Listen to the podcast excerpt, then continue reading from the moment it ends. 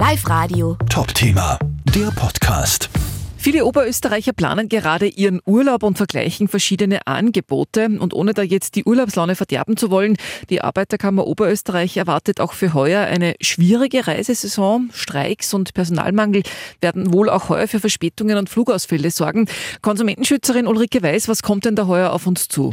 Wir befürchten auch heuer, dass aufgrund der Rahmenbedingungen viele Flüge ausfallen werden, viele Flüge verspätet sein werden.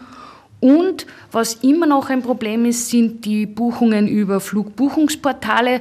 Da kommt es eigentlich sehr, sehr oft zu Problemen. Deshalb hier auch unser Tipp. Wenn Sie Flüge buchen, buchen Sie sie entweder direkt im Reisebüro oder direkt bei der Fluglinie. Hm. Worauf sollten wir also beim Buchen aufpassen, damit wir eben nicht in die Fallen vom letzten Jahr tappen?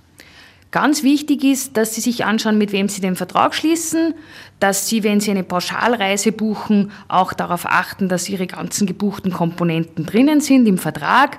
Sondervereinbarungen lassen Sie sich am besten schriftlich dazu ergänzen und wenn Sie einen Flug buchen, nicht über eine Online-Plattform, sondern direkt im Reisebüro oder bei der Fluglinie.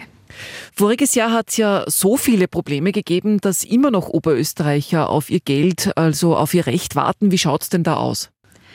Wir haben schon viel abgearbeitet, aber leider noch nicht alles.